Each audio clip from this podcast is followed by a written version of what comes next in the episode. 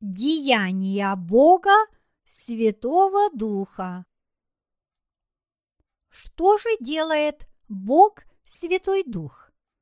Прежде всего, Святой Дух принимает участие в служениях, проводимых Богом Отцом и Сыном.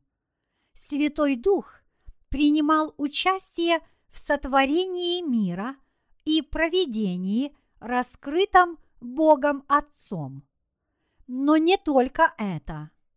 Он также принимал участие в делах спасения, совершенных Богом Сыном, свидетельствуя о них. Речь идет о служении, согласно которому искупление, исполненное Иисусом, совершено и применимо для всех и для каждого святого.